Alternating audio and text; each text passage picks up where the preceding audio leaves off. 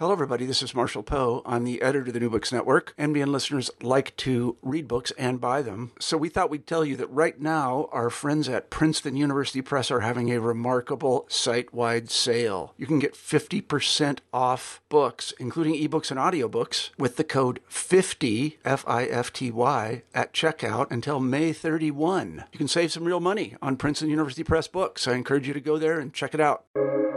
Welcome to the New Books Network.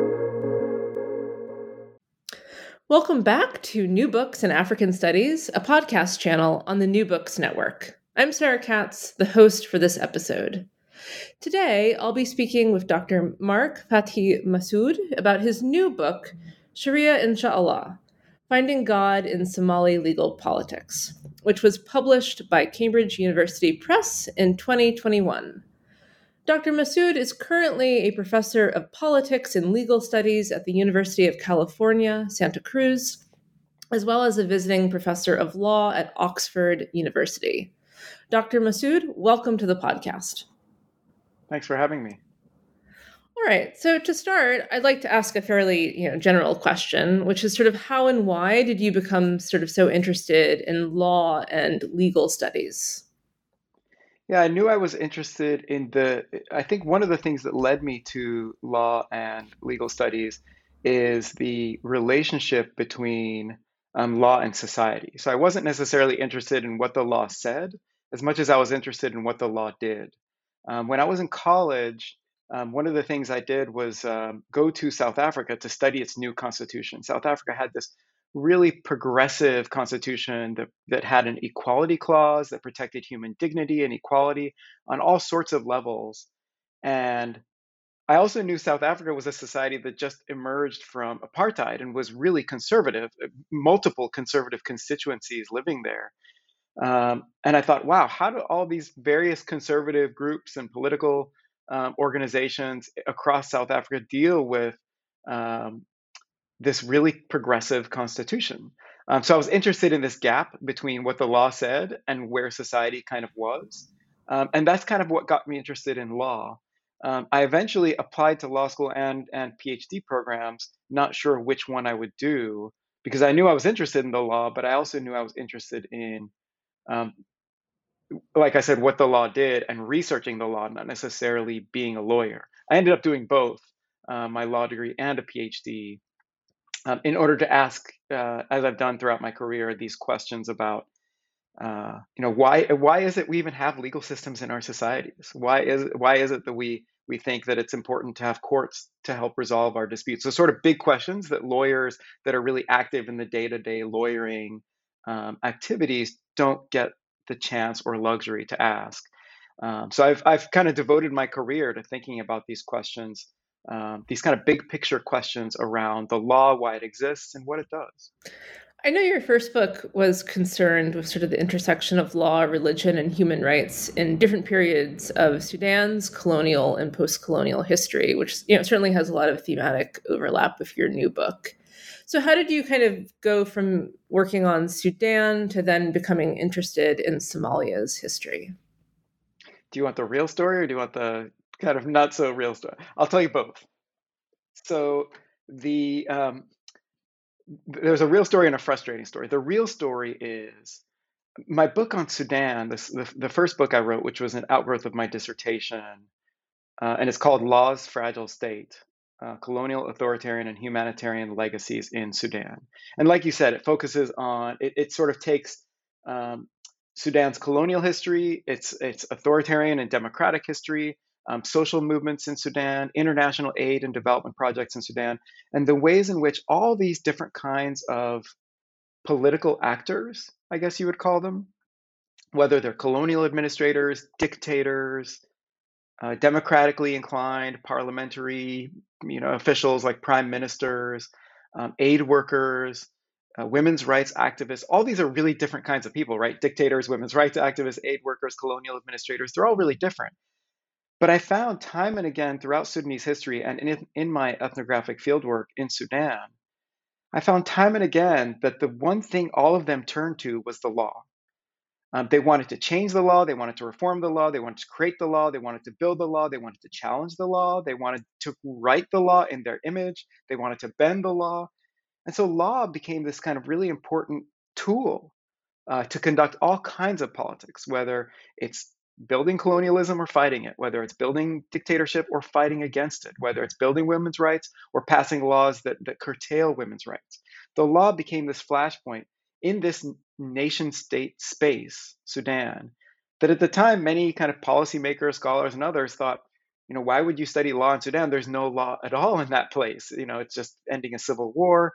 And what I found instead is actually law was everywhere you looked in that space, um, both causing the violence, but also being the tool that people tried to end the violence.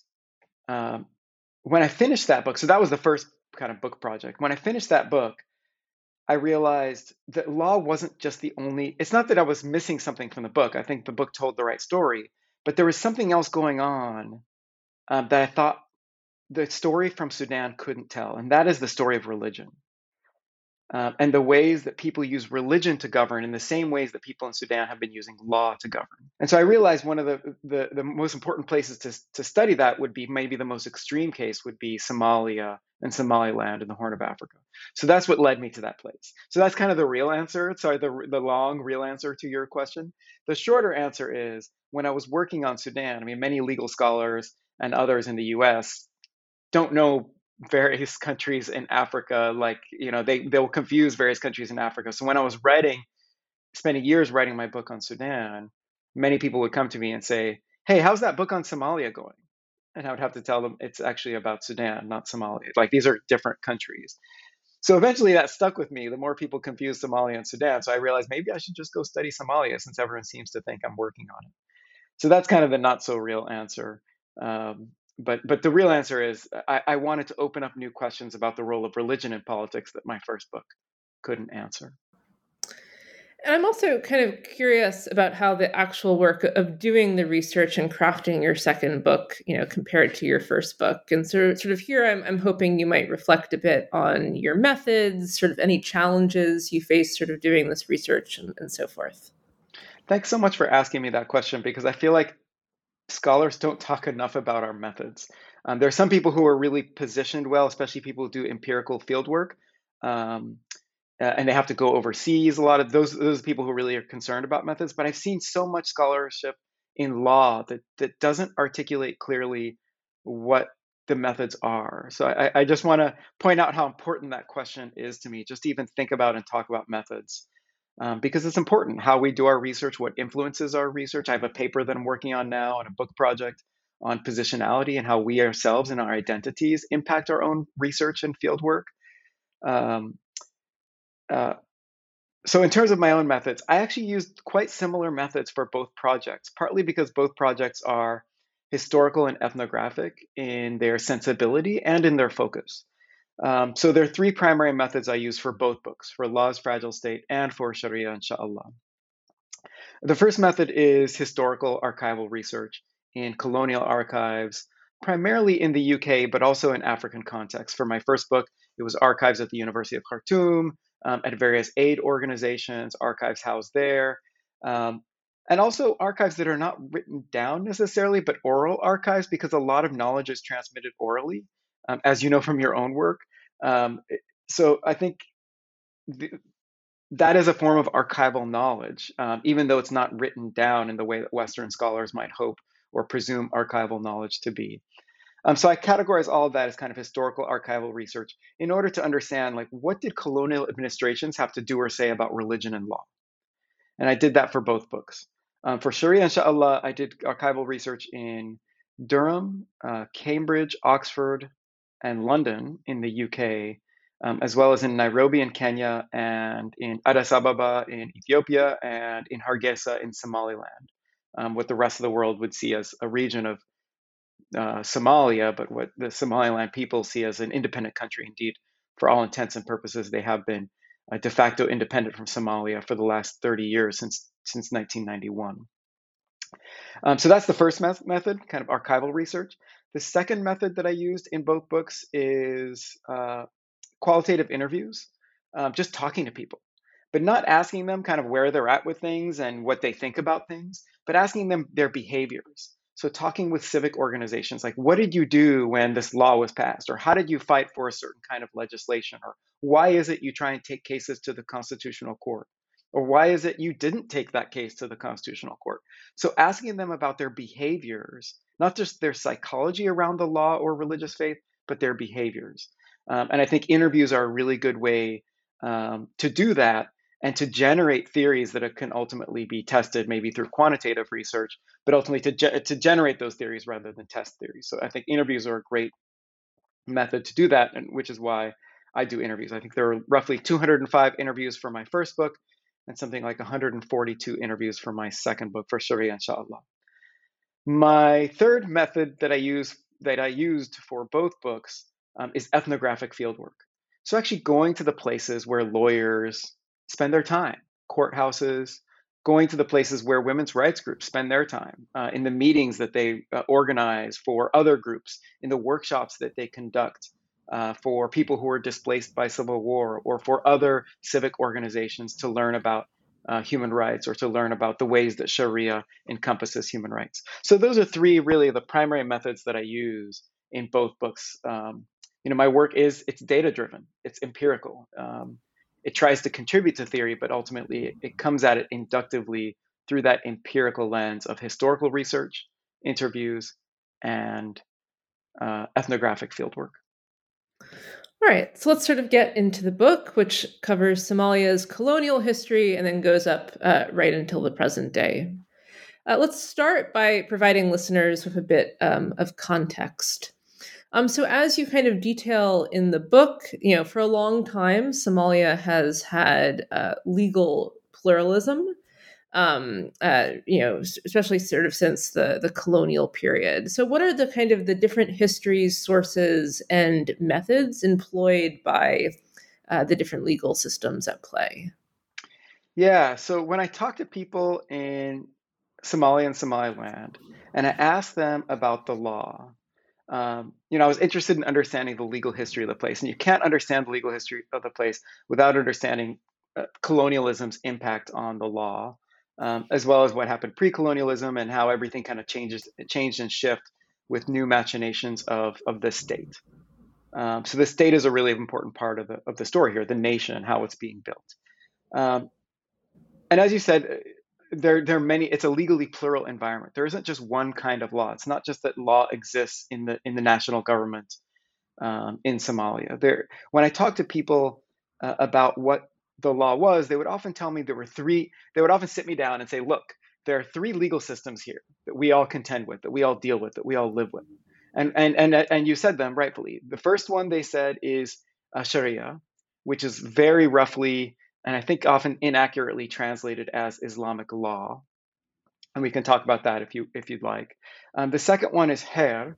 Um, it's spelled, or um, in English it would be spelled. It looks like it's spelled X E E R, um, which is, uh, as you said, a Somali term for custom or customary law. Um, and the third is laws that everything that kind of goes around and that is embedded in the state. So the national laws, the system of government, the judiciary, um, what's interesting is when I talk to people in Somaliland and I ask them, you know, hey, people tell me about these three legal systems. Can you tell me more about that? And they would explain, you know, Sharia and and Xeer and uh, law, this kind of third uh, term. And when I asked them, well, can you describe, like, can you help me understand what each one means?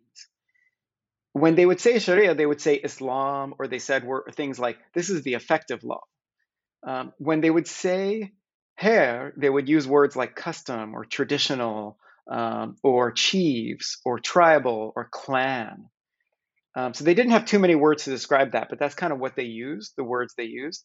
But then when I asked them to describe that third legal system, um, which is what many Western actors see as the most stable of these three, that's when things got pretty unstable for the Somalis I met. They used words like colonial law, international law, human rights law, civil law, continental law from Europe. One person said, What do they call this one? It confuses me sometimes. And the fact that they were com- conflating, from their view, colonial law and international law, it all kind of looked the same. It was all kind of foreign. So in in essence, the legal pluralism in that part of the world is these two things that are kind of indigenous, xeer um, and Sharia. Sharia, one could argue, was also kind of imposed as uh, the spread of Islam made its way through Africa uh, as early as the seventh and eighth centuries on the Christian calendar. Um, but the Somalis see it as indigenous, um, along with their their indigenous customs. Uh, but then there's this third system that they see as kind of not indigenous, as kind of foreign. But it is growing to have kind of indigenous characteristics as different people use it, manipulate it, um, change it, work with it, bend it for their for their purposes.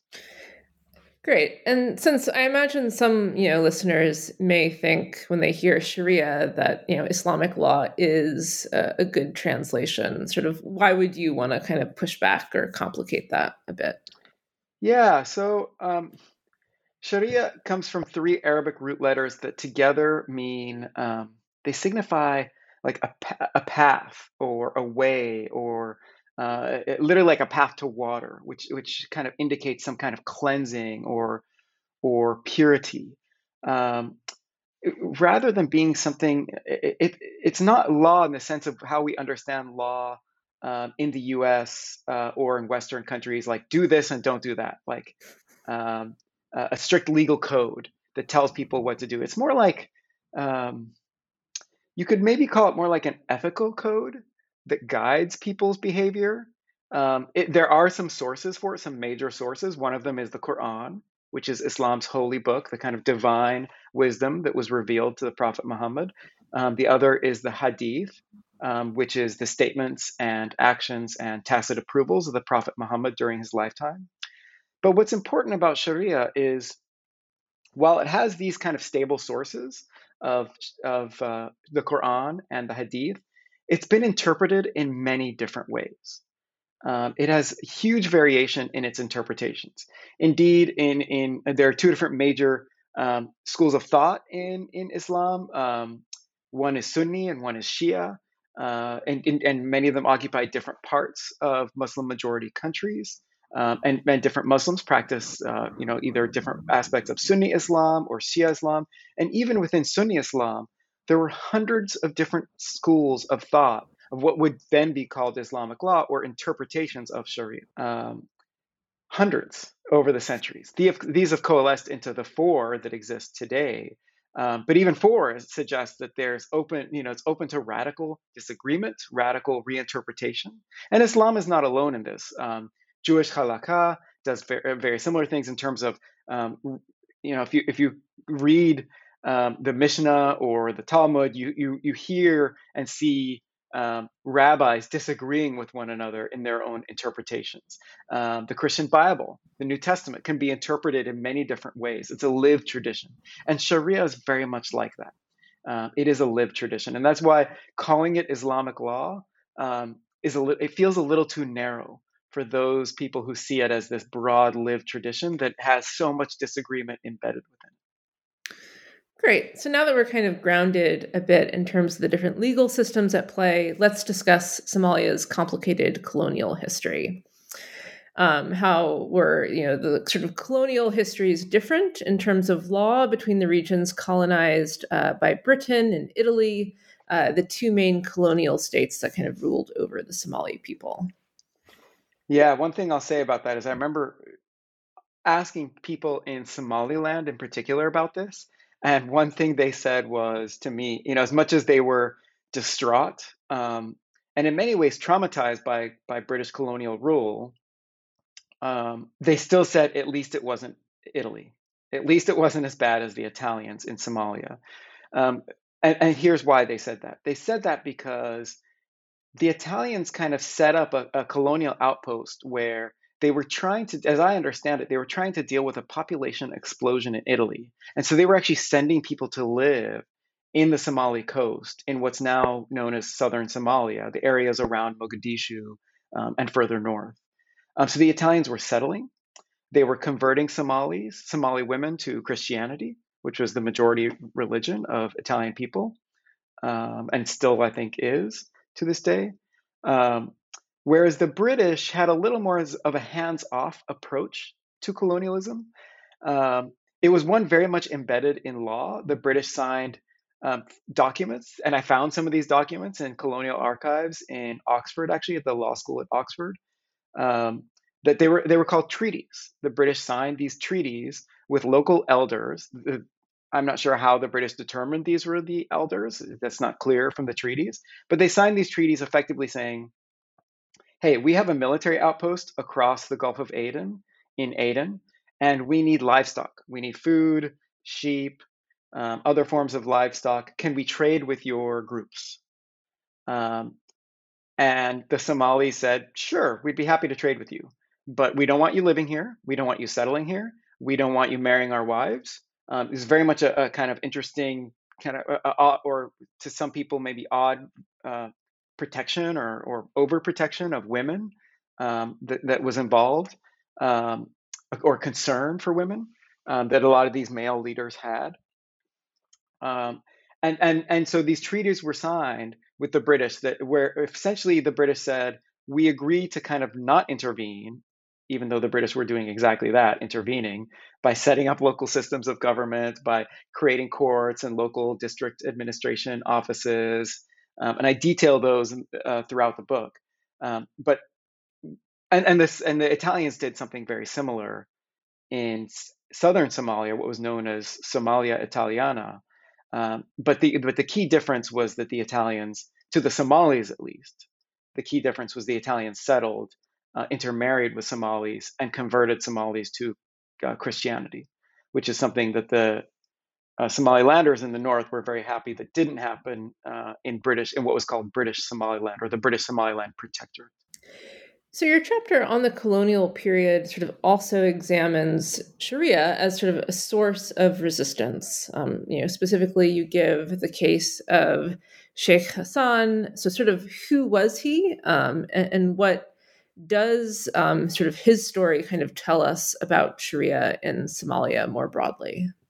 Yeah, this is a story that, that every Somali person knows, but not many uh, outsiders know. Uh, probably a lot of British people know about it too, because he was given the moniker the Mad Mullah uh, by British uh, uh diplomats and news uh, organizations at the time. So this is um, roughly the first 20 years of the 20th century. Um, so there was this guy, his name was Sheikh Muhammad Abdullah Hassan and he had a lot of different roles throughout his life. He saw himself as kind of an important legal figure, authority, religious figure. He was a poet. Um, and in the late 19th century, he started helping Somalis resolve their disputes with one another, um, which the British actually appreciated. Um, because he was bringing peace between rival communities. So the British were like, "This is great. This guy, you know, he's a, he sees himself as a leader. Um, there's some communities at war with one another, um, and he's helping them build peace. Like, who could go against that, right? It's great for the British. They can then trade. Um, but then he started speaking out against the British in the name of Islam, saying, you know, we as Somalis should not allow these people to colonize us, uh, these people who are not Muslims to colonize us. And so he used Islam, and this is documented in letters that he wrote to the British that I cite to um, in my book, um, that are recorded in the colonial archives that I visited. Um, he cites to Islam what the British at the time called Muhammadan law. Uh, effectively, he cites to Sharia. He cites to the Prophet Muhammad, saying, you know, there's no reason why, if everyone should be treated equally, but why some people from Europe think they ought to be higher than other people from here in Somalia. And that kind of rabble roused people. It caused them to take up arms against the British. Um, so he was a warrior as well. So effectively, it, it, caused one of the largest scale colonial wars that the British ever had to endure. Um, and it was fought in that northern region of the Horn of Africa, um, so labeled because the map makers at the time thought it resembled a rhinoceros horn uh, on the map of Africa. Uh, but it was one of the, the largest conflicts the British uh, colonial, any British colonial administration ever had to endure. It lasted roughly the first 20 years of the 21st of the 20th century. Uh, you know, a very long time. And it was done in the name of Islam. And what's really interesting about this episode that I found in the archives is not that Sheikh Hassan used Islam to fight against as a rhetorical strategy um, and as a firm belief, as a firm belief to fight against the British. The more interesting thing for me is that the British themselves used Islam against Sheikh Hassan. They themselves promoted a different view of Islam they brought uh, Muslim sheikhs from places like Mecca, from Sudan, uh, from nearby cities, cities, countries, um, to try and convince uh, Sheikh Hassan and his followers that his view of Islam was the wrong one, that the British view of Islam was a better one.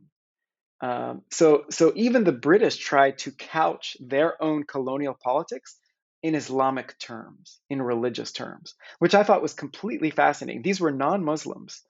I mean, many of them may have been, between me and you, many of them may have been atheists, even though they were, or agnostic, even though they were ostensibly Christian. Um, here they were saying, no, Islam allows us, Islam permits colonial rule. There's nothing in Islam that suggests that we cannot colonize you uh, fascinating. Mm-hmm. Yeah, uh, I think I definitely saw some overlap there in terms of also in, in northern Nigeria, this sort of there were attempts, you know, by the British to kind of uh, yeah say our version, uh, our understanding of Sharia is, is the correct one, and you know finding uh, you know clerics that would kind of go along with that um, as well.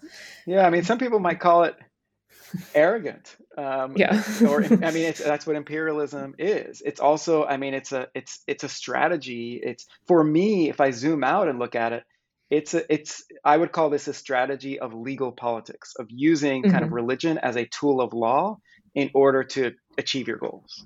Mm-hmm.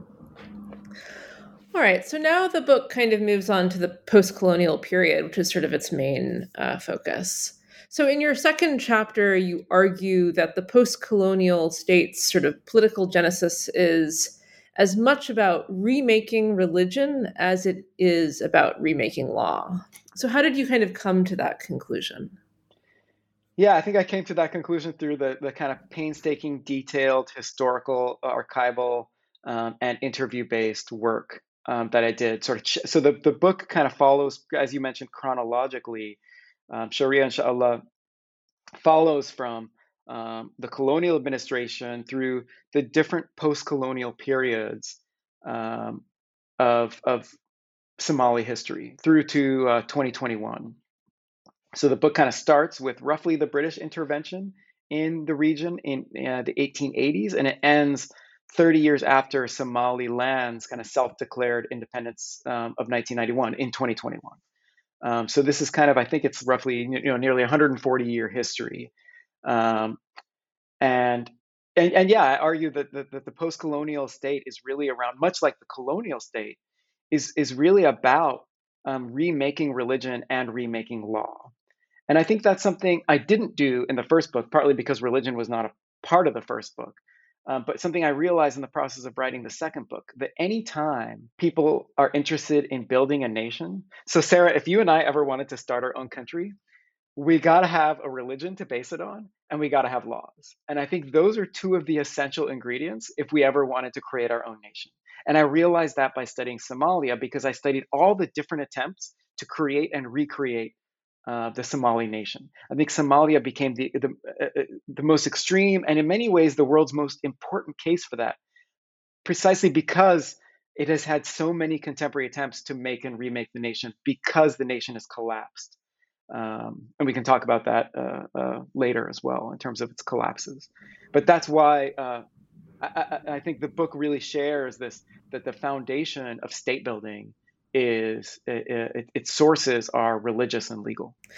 So, in the 1950s, leading up to um, independence, and then kind of uh, in the years that followed in the 1960s, you note that the new Somali state worked to constrain both Sharia and xeer. Um, so, kind of why and how did this happen?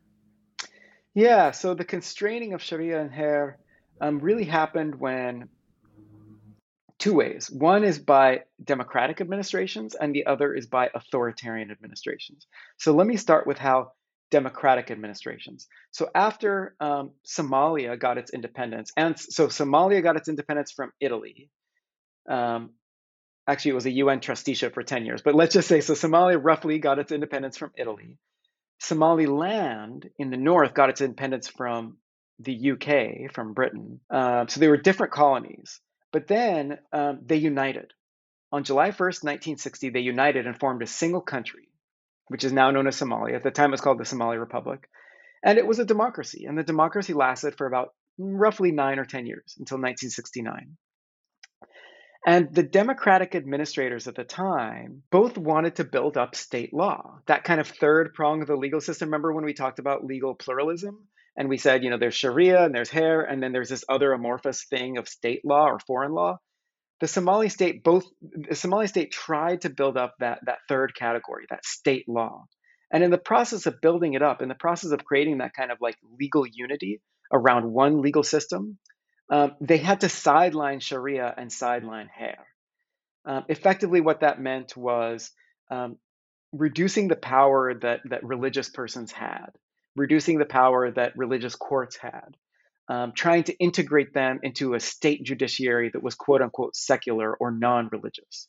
Um, even though, you know, 99% plus of the population in that part of the world is Muslim or identifies as Muslim.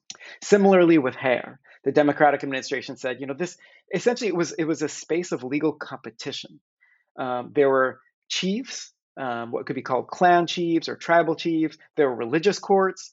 Um, and the state was saying, "Hey, we want people to resolve our resolve their disputes with us. We want to be the trusted source of authority." Um, remember, I told you, uh, like I've always been interested in this question of like why why is it we even have courts? Why is it like if if if our parents or our friends get divorced, they have to go to a court um, to resolve it? Like why does the government get involved in these things?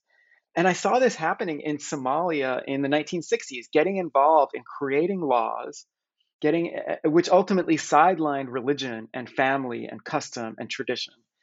Um, and it was democratic administrations that did this. And I actually wrote a separate paper about Sudan the ways that the, the fact that Sudan's early democracy did this very thing. So this is not unique to Somalia. This happened uh, in many parts of the world, Pakistan, Sudan. Um, this creation of a kind of secular legal system sidelined a lot of progressive Muslim jurists who believe that you can have a faith based democracy, that you can have a religious democracy that's rooted in the values of Islam, those people were sidelined in favor of kind of secularism. When they were sidelined in favor of like, you know, let's not have Islam in government at all, it ultimately led in the 1970s and 80s to the rise of more religious fundamentalism and extremism. Um, that, so that early rejection of Islam in government, of progressive Islam, led ultimately to the rise of extremism um, in places like Sudan and other places. So I wrote about this in the case of in Sudan, but it also happened, I think, in Somalia. It happened in Pakistan and other places. Um, so, so that's how democratic systems have constrained religious and customary law. Um, so that's the first thing I wanted to say in response to your question about sort of how the new Somali state constrains Sharia and xeer. It's it's the democratic leaders like people you and I would support actually constrained religion and custom and tradition and family. And then the other people who did it were the dictators. Um, the dictators also, just like the democratic administrations, also didn't want competition. If, if you're a dictator, you don't want any competition in your legal system. You actually want to run a smooth operating legal system because it's something that keeps your society stable and orderly. And you don't want people protesting against your regime. You don't want people rabble rousing um, as you see that's happening in, in various countries today where people are protesting against dictatorships um, or authoritarian turns um, in Russia or in the United States or in Sudan or various other places in, across Latin America, Africa, Asia. Um, so, so dictatorships don't want competition, and so they also worked to constrain Sharia and xeer to create their own laws and their own courts that people can trust in, believe in, and and work inside. Um, but they too, I, I, just before I, I finish the, answering this question, I'll just say that they too, um, the dictators in Somalia, also use Sharia to rule. So as much as they tried to constrain it, they also tried to use it to their advantage as well. Well, that's kind of a, segue uh, into my next question, uh, which is sort of right. The next sort of key chronological event uh, in your book happens with the 1969 coup, in which Siad Barre takes over. Uh, and you kind of you know detail how he works to sort of tear down the judicial system that had sort of arisen in the 1950s and the 60s. So can you kind of sketch for us a bit more, kind of then what legal systems did exist um, during his rule, which sort of lasted up um, until 1991, and kind of how did they function, and kind of you know what did it look like on the on a day to day life for for people who lived uh, during that time period. Yeah, I spoke with people who lived under the dictatorship, people who worked under the Siad Barre dictatorship. They were civil servants under the dictatorship. Um, and they will tell you that all of these legal systems that we've been speaking about, Sharia, xeer or custom, uh, and state law, uh, continue to coexist. As much as Siad Barre tried to kind of fight it out of the Somali people that they should only believe in one singular state legal system, it never worked. They couldn't trust his legal system. Some of them turned to it. Um, in the same way that some people will forum shop in American uh, courts and, and law, like they'll go to one court that may they think give them the the ruling that they want. If not, they'll appeal or go to a different kind of court system. In, in, in legal terms, we call this forum shopping, going to different kind of courts or systems to resolve your disputes, um, uh, your dispute with another with another person or an organization. So all these legal systems continue to um, continue to exist as much as he tried to tear down the first two, Sharia and Xeer. Um, but they did continue to exist. Um, the state legal system that he tried to create was one that was rooted in um, building up a legal profession that could be supportive of the state legal order. You can have state laws, but you got to have lawyers to work in those systems. You got to have ministers of justice and under ministers, and you know all those people who are going to work um, and be part of this bureaucracy. And so he helped to create that. He invested a lot of money in that, which is very similar actually to what Omar al-Bashir did in Sudan, which I wrote about from my first book. Um, you know, these dictators were real investors in the law. Um, and I think that's an important thing for people to know. It's not that they want their countries to have no law at all. They're real investors in the law. Omar al-Bashir in Sudan um, went through one of the most, uh, one of the largest uh, uh, scale investments in the judiciary in the country's history, uh, building courts, expanding the, uh, the, you know the courts all throughout the country, partly in order to extend the tentacles of power of the judiciary. Siad Barre tried to do the same, um, and then they used those courts to stifle dissent. They use those courts to criminalize opposition. They use those courts uh, to imprison people who dare to speak out against the regime. I found it interesting parallels, like like Sheikh Hassan in, in the colonial period during Siad Barre's authoritarian rule. You we once see again uh, the example of Sharia being used uh, to support political resistance. So, how did this come about during Barre's reign, and kind of how does it compare to the earlier example we discussed regarding Sheikh Hassan?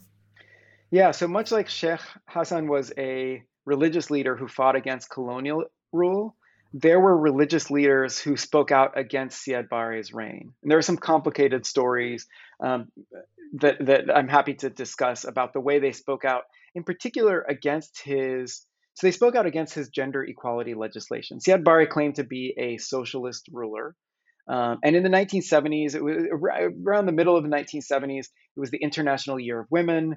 There was gender equality legislation being passed across um, what today scholars might call the global south, or some people have taken back the term the third world.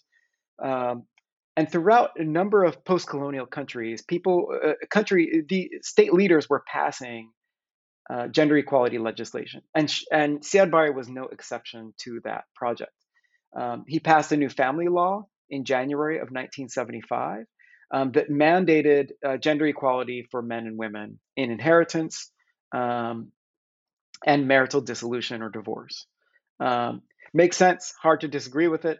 Well, there was a group of sheikhs who did, who did disagree because they said, well, actually, Islam has different rules for especially inheritance where women um, can only inherit a portion um, of their husband's estates, in part because um, there, there are specific rules why women can only inherit a portion of their husband's estates, because women also inherit from um, siblings in a different way and from parents in a different way, from um, sons, daughters and sons inherit differently.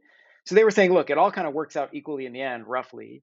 Um, but in any event, you're, this is not Islamic. What you're what you're doing is not Islamic. We can debate the merits of their points. Uh, many people disagreed with them. Some women's rights activists um, dis- actually disagreed with these uh, male religious leaders who were fighting against Siad Barre, but some of them actually agreed with them uh, with them and said, you know, I don't want, I don't want to change with what Islam, the rights that Islam provides women. Okay. The, the point being that when those religious leaders spoke out against Siad Barre's family law, um, they wrote like a memorandum to Siad Barre. Um, they spoke out in the local mosque. Um, within a week, he had he had them rounded up, arrested, tried in effectively a kangaroo court, and a dozen of them, historical records are unclear, some say 10, some say 12, were executed. And they were executed fundamentally and ostensibly in the name of women's rights. Uh, for, for daring to stand up to the regime and say, hey, we disagree with your view of women's rights. Uh, to me, that's an example of how, whether we agree with it or not, um, whether we agree with Siad Barre's actions or we agree with the, the religious leaders' actions, to me, stepping back um, as a legal scholar, a socio-legal scholar, these are examples of how people are using religion to resist um, a dictatorship, to resist its laws um, that are being passed. Um, and, and, so I share that that example in detail in, in the book. Uh, it's yet another example of religious leaders, even though we might see it as, as maybe an example of religious leaders fighting against progressive ideology, um, which Sheikh Hassan was maybe a little more progressive in that sense that he was fighting against colonialism. They're both examples of people using religious ideas to fight either dictatorship or colonialism. Your next chapter looks at the really fascinating history about how, after Siad Barre's state collapsed in 1991, it was Sharia courts that kind of provide the most efficient at kind of building back the state and restoring restoring order at kind of a grassroots level. So much so that they ultimately managed to defeat warlords that had sort of largely taken over, something that the UN and the US military had failed to do. Um, so, how did that kind of all come about, and what did the Joint Islamic Courts Council, later named the ICU, managed to accomplish? So this to me is one of the most fascinating episodes in Somali history, which is already just uh, wonderfully fascinating in its, its in its own right. Um, in 1991, as you mentioned, Siad, Somalia was in the midst of a civil war, and the Somali state effectively collapsed. Siad Barre fled um, to the part of the world that you work in, Sarah, into Nigeria, um, where he yeah, remained. I did not know that. yeah, where he remained for the rest of his days. Um, and there was no there was effectively no government in Somalia. Um, there were there were multiple competing groups that thought they were government, but no one really had a handle on government. In that kind of vacuum of governmental power, in that vacuum of authority, someone's going to come up and say, "I'm a leader," especially people with weapons. And these were what political scientists and others, even Somalis, have called warlords. They're basically warlords patrolling different neighborhoods, demanding payment if people pass through um, you know, it, it, just payment for movement. Uh, people locked their doors, they stayed inside. And it was a really dangerous time. I talked to Somalis who lived through this time, and it was an, quite a dangerous time to be um, in, in, Somalia uh, in the period uh, between 1991, really in around 2005 or so. Um, there were various attempts at establishing order, but really the warlords were the people who had taken over, especially around Mogadishu, the capital. So in 2005, something interesting happens. Um, there had been actually in the early 2000s there uh, there had been these courts that emerged uh, to help people resolve their disputes. It was really uh, to help local business leaders, um, businessmen, I guess. Um, they were largely, uh, if, if I'm not mistaken, men, um, to help businessmen resolve their disputes, traders. Um, they needed safe spaces to go and resolve their disputes. So these religious leaders came up and said, well, the only thing we can trust, the only thing we have left is Islam. And indeed, I think that's actually in the words of one of my interviewees. I think one person actually said the only thing we had left was Islam at the time. Like that's the only thing left when everything else just kind of collapsed after Siad Barre eh, left and the civil war and Somaliland declared its independence. Um, Islam was the only thing left. So all so so an Islamic court emerged. Um, I think it was at first either in, nor- in northern Mogadishu uh, and then after that, another one emerged in southern Mogadishu, and then in another neighborhood of Mogadishu, and then another one, and then another one, and then a couple outside of Mogadishu.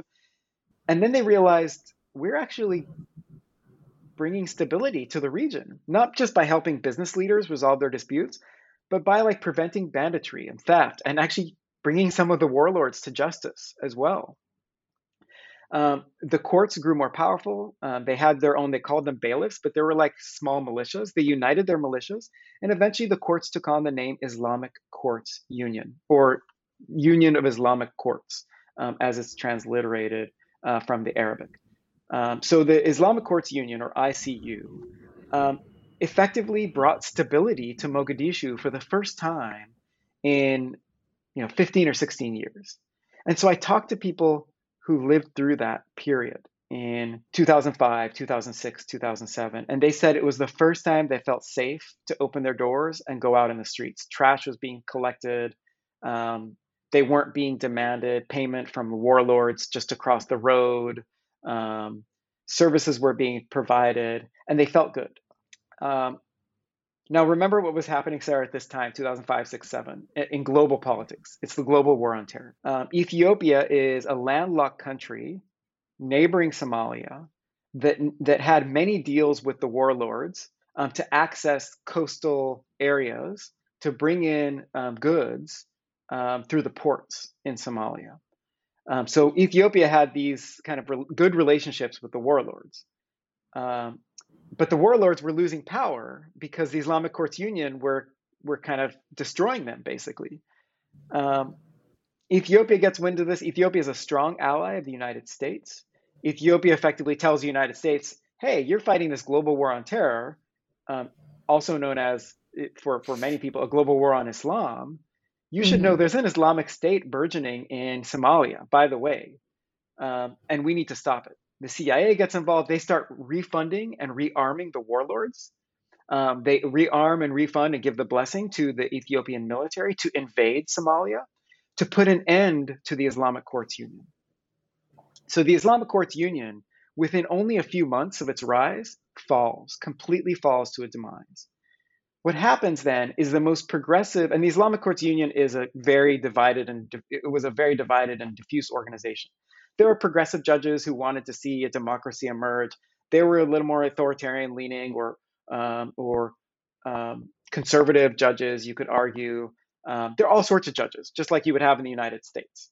Um, eh, you know, in, in, feder- in our federal judiciary, it depends on you know who appointed them. But similarly, in the Islamic Courts Union, there were judges from all sorts of all all parts of the political spectrum. What happened when the US used, and Ethiopia for that matter, used that blunt tool of just invading and destroying the Islamic Courts Union, is the most progressive judges left. They were no longer safe. They were then exposed. They left. They left to Yemen, other places in the Middle East, Egypt, Sudan, etc., um, or, or Canada, or the US, or Italy. They, they left. What, were, what remained were the most conservative, kind of hardline jurists and also, what remained were the militias, the bailiffs I talked about.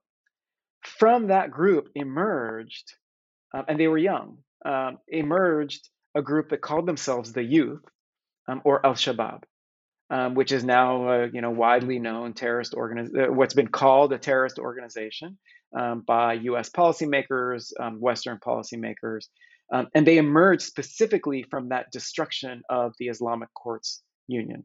So to me, that's a, another fascinating moment in Somali history that it was it was in, in, the moment of need, in the moment of nation building, in the moment of um, maybe political emptiness.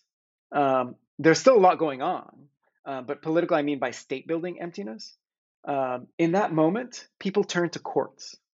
It was courts that emerged to bring stability for the first time in Mogadishu, and it was religion, religious courts. And I started doing research on early American history in the context of studying the Islamic Courts Union. Um, and I found very interesting parallels, really interesting parallels with the, the founding of the Islamic Courts Union and the founding of the United States itself. Uh, so I read a book by a legal scholar.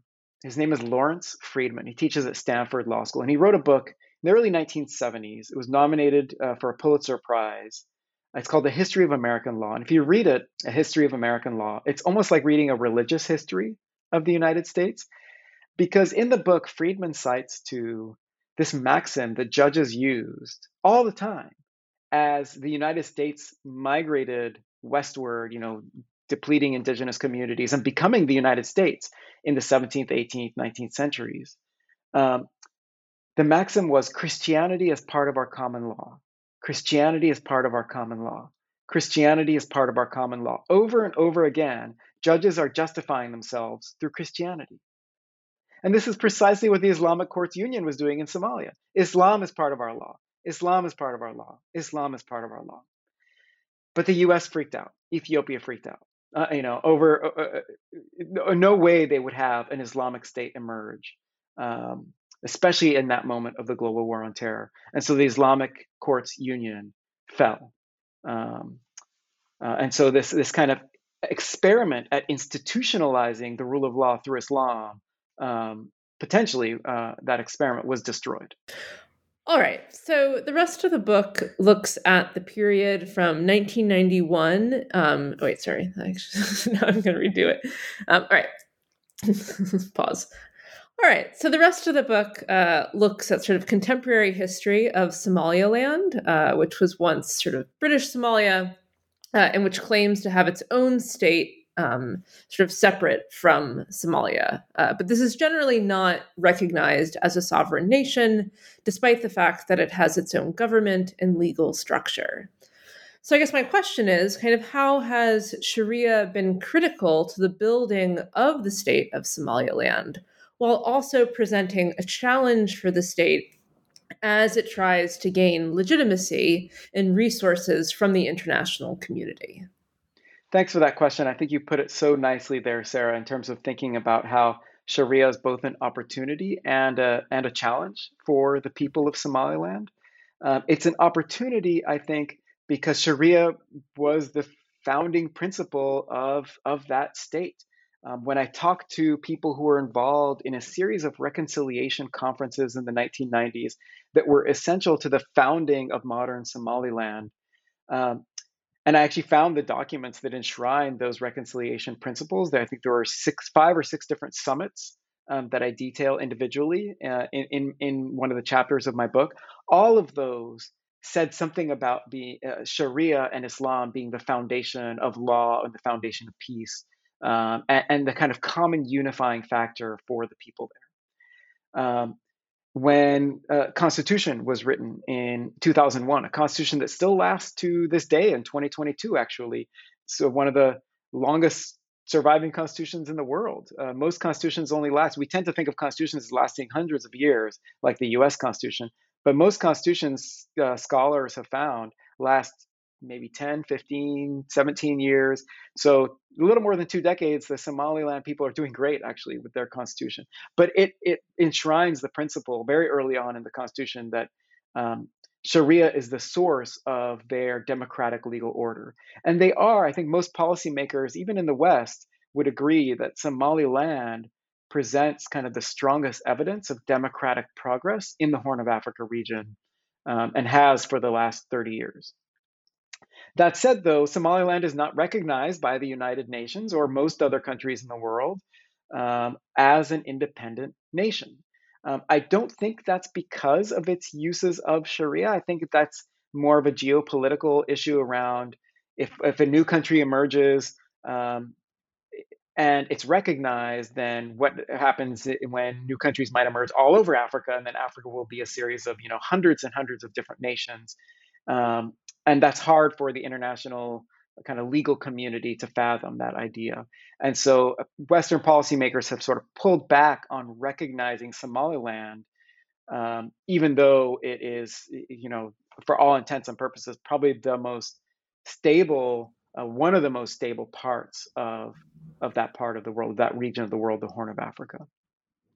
Um, so Sharia both presents um, uh, uh, an opportunity, as, as, as you said, but also potentially this challenge because um, recognizing it would mean recognizing a, a, an Islamic state, which we saw in terms of the global war on terror. That's not something the U.S. has been readily, readily interested and able to do. The final chapter of the book examines the use of Sharia by Somali activists uh, for women's rights. As you know, these activists kind of find themselves um, in a tough spot. So, sort of like on the one hand, affiliating too closely with international human rights organizations risks them losing legitimacy at best, at worst, you know, it risks making them a target of extremists.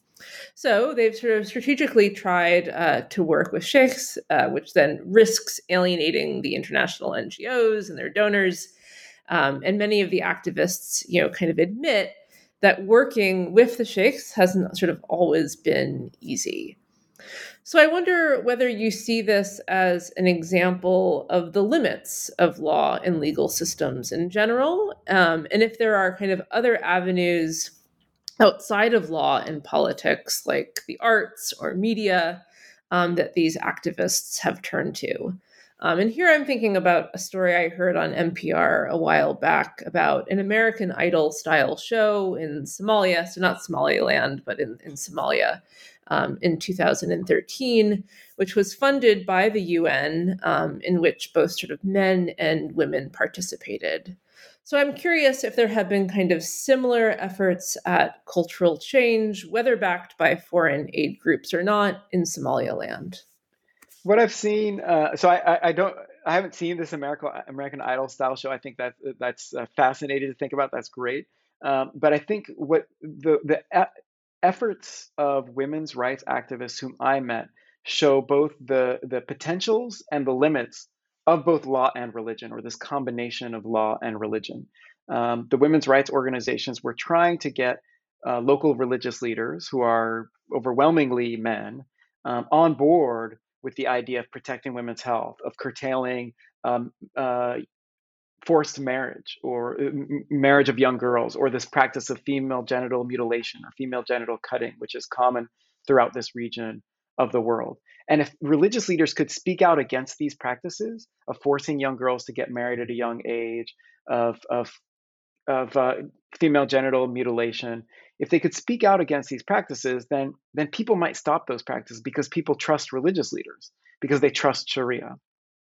As one person told me, uh, people trust Sharia more than any other law. Um, they trust Sharia. And so it matters. Um, and when I spoke with some of these women activists, they told me, you know, they, they, they meet with sheikhs, and a lot of sheikhs will agree with them privately uh, about um, the women's concerns, um, that Islam supports women's bodily health and, and encourages, uh, uh doesn't encourage kind of child marriage. They'll agree privately with the women activists, but publicly they may say something a little different. Um, and so politics intervenes.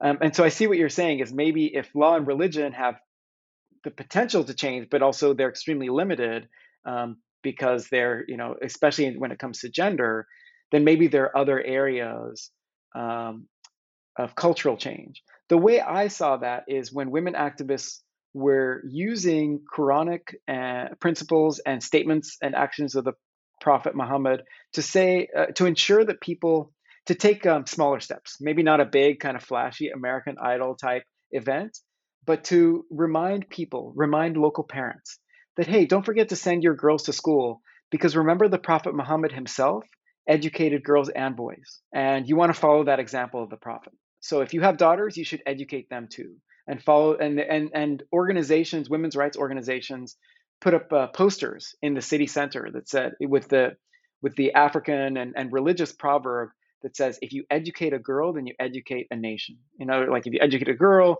she will then go out and educate family members and others, and then ultimately your nation will be more intelligent if you remember to educate girls, not just boys.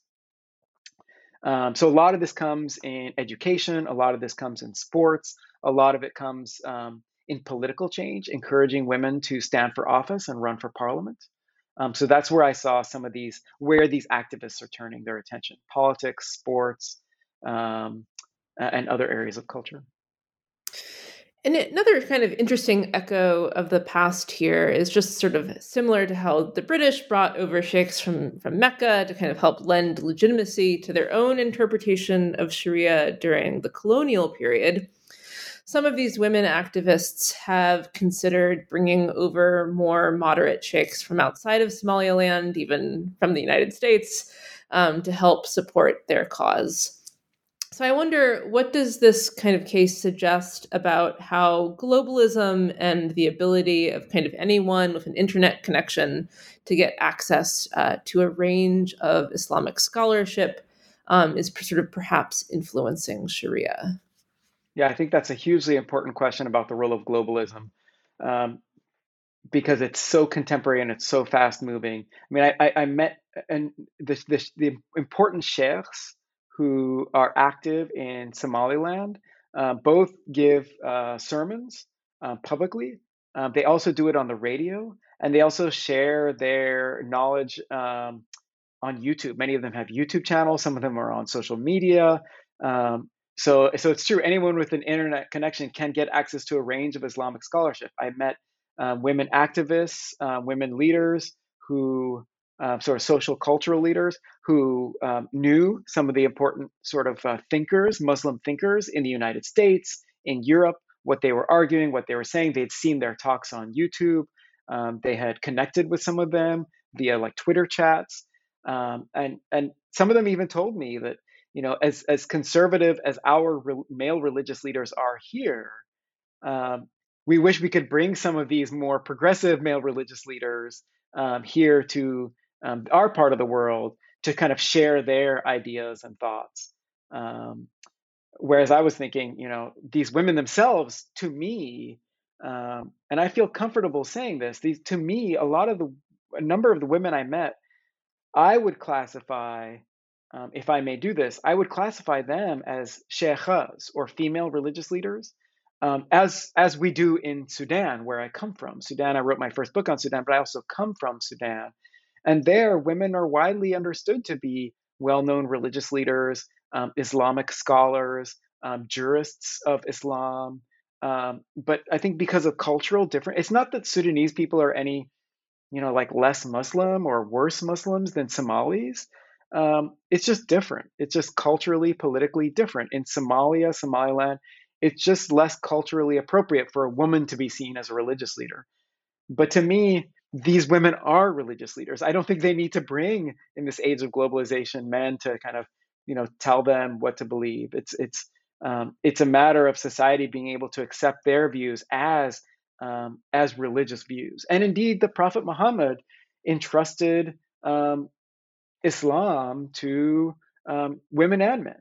Um, one of the key um, earliest kind of archivists of Islam was the Prophet Muhammad's um, uh, family. Uh, uh, uh the women in his family were some of the key earliest archivists of Islam, maintaining um, uh, the religion in its earliest days. So, so women have been important and essential since the founding of Islam, and they are also in, in Somalia, Somaliland as well. One of the, the sort of overarching themes of the book, which you've kind of already brought up um, a bit, is that you often note sort of similarities between Sharia and the place of Islam in Somali le- legal structures uh, with that of legal structures based in sort of the so called West, um, as well as elsewhere um, in the world, which have been informed by different religions, you know, sort of whether Christianity, Judaism, Hinduism, etc. So, sort of based on your research, under what conditions do you find that religion is particularly important uh, in terms of adding stability and legitimacy to a given legal system? I'm not sure religion actually adds the stability and legitimacy. Sometimes it does. I, th- I think it's more important for me to say that people are trying, that people are trying to use religion and law, or this combination of religion and law um, in order to add stability and legitimacy to the legal systems that they developed. Um, whether it's colonial administrators, whether it's um, dictators, whether it's Democrats, whether uh, anyone who's trying to build a state um, or get people on board with their ideas, um, claiming that those ideas are sanctioned or approved by God um, or by religious faith is really important, or claiming that they're allowed by a constitution, permitted by uh, you know a governing document uh, by law is also really important. Um, and and and you see this uh, throughout the world. And in in uh, the conclusion of my book, um, I think more broadly than the case of Somalia and Somaliland, or even more broadly than Islam um, as a religious faith itself, I consider Christianity and Judaism and Hinduism in India, and the ways that um, different people have used those religious faiths to fight for what they believe in whether it's causes um, that lean more progressive or causes that lean more conservative on the political spectrum, the fact is that religion is kind of everywhere. But in today's day and age, I think we often see, especially in the West, that it's either conservative religion versus progressive secularism. And I want to resurrect, and I use that word purposefully, I want to resurrect that category of progressive religion as well, which, you know, to religious scholars is not new, but I think to a lot of political scientists and legal scholars uh, and policymakers, we've often we've reached this uh, polarization of conservative religion versus progressive non-religion, and I think there's there's a missing area there, and that's what my book really tries to bring out. Building on this a bit, one of your key arguments in your conclusion, um, which, you know, in a sense, sort of the whole book seems to be leading towards, is this idea that kind of the rule of law is actually quite similar to theology. Um, as you put it, uh, quote, like a parallel God, law demands that citizens submit to its will, unquote. Um, so, sort of, what is at stake for you in making this argument, and do you see any limits to this resemblance between law and theology? There's a lot at stake, and uh, I, I, I'm not sure I see. Um, I mean, there are. Let me say this: there's a lot at stake, uh, and I think the it's important to think about the connections between law and theology, and I'm not sure uh, how limited those connections really are. They are vast. Um, and that's part of what I try and do in this book. So this is a book written. I, I like to think that I wrote the book um, for scholars, students, for the interested public. Um, it's not a trade book in the sense it's not written for to be super broadly accessible, but I wrote it in, in I like to think in clear, simple, direct language um, that people can understand, and that scholars can see clearly that religion and law may not be as separate as we think merely because we study them separately. That religious studies departments are different from law schools and divinity schools are different from law schools. The projects of religion or theology and the projects of law is, demand a kind of faith, faith that and submission. Uh, that there is some kind of higher power out there that we believe in and that we trust can make us better as human beings and as societies whether that higher power uh, is is a deity like God, um, or whether it's like a constitution or a, a, political belief like democracy, the idea is there. The fundamental idea of submission to that power um, is is common. It's not unique to law and it's not unique to theology. It's common to both. And that's what I try and reflect on in the conclusion of the book. And that's really the central kind of scholarly purpose of my book um, to tell scholars um, that the ways that we envisage, excuse me, theology and law, especially the ways that we build the rule of law um, as a submission to a higher legal authority, are very similar to the ways that priests and rabbis and imams build religion as submission to a higher divine authority. All right. Now that we've kind of gone um, through the book, uh, I agree it, it is written in a way that is sort of you know accessible. I think to kind of a number of different audiences. And so, kind of on that note, I was wondering if you might kind of reflect uh, a bit. You know, you've already done this already a bit, but kind of what do you see as sort of its key contribution to sort of the field of legal studies versus its sort of key contribution to the field of Islamic studies? Uh, versus sort of its key contribution to kind of human rights policy or sort of NGO type uh, potential readers. Um, and then finally, its key contribution to the scholarship on Somaliland. Um, and of course, uh, it's fine if these contributions um, overlap a bit, but I wonder if you sort of see different aspects of the book um, speaking more to different audiences. Yeah, I think the book, the contribution it makes to kind of all of those areas is for people in all of these areas to think more seriously and critically about the ways that religion and law shape our nations.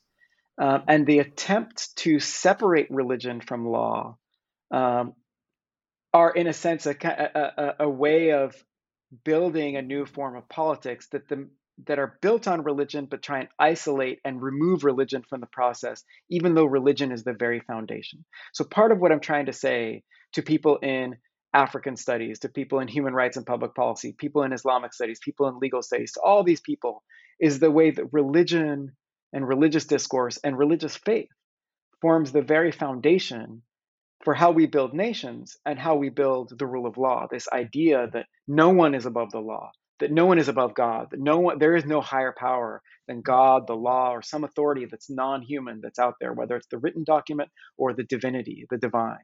Um, and separating that out, this process of secularism, of separating religion from nation, um, may actually be the cause of more conflict than the resolution of it. Mm-hmm.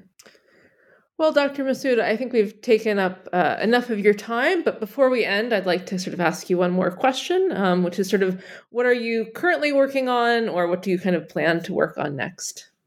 Yeah, thanks for that question. So, um, one thing that I've been working on for a while is a project uh, currently called Sharia Revoiced. Um, you can find it on shariarevoiced.org. Um, and it is a project based on uh, largely interviews and some fieldwork with Muslims across the state of California um, who are experiencing and living uh, these ethical principles of Sharia in the context of this wider vilification of Sharia in the United States. Uh, nearly all 50 US states have introduced bills banning Sharia. There have been more than um, 200 different anti Sharia laws that have been introduced across the US. Um, American senators have called Sharia evil and incompatible with US law. Um, the European Court of Human Rights has uh, twice ruled Sharia to be incompatible with human rights. Um, but Muslims in the United States are, are living and experiencing um, both this kind of Islamophobic understanding of Sharia, but also um, their own attempts to learn and understand and grapple with Sharia. And so uh, I'm working on this book project with uh, Professor Kathleen Moore. She's the former chair of the Religious Studies Department at the University of California in Santa Barbara. And she and I have been working on this project for a number of years now that's culminating towards a book um, revoicing Sharia and trying to understand uh, both the place of Sharia in constructing Islamophobia and Muslim American responses to it. All right. Well, that sounds really interesting. Um, thank you so much for doing this interview. Thanks so much for having me. Appreciate it.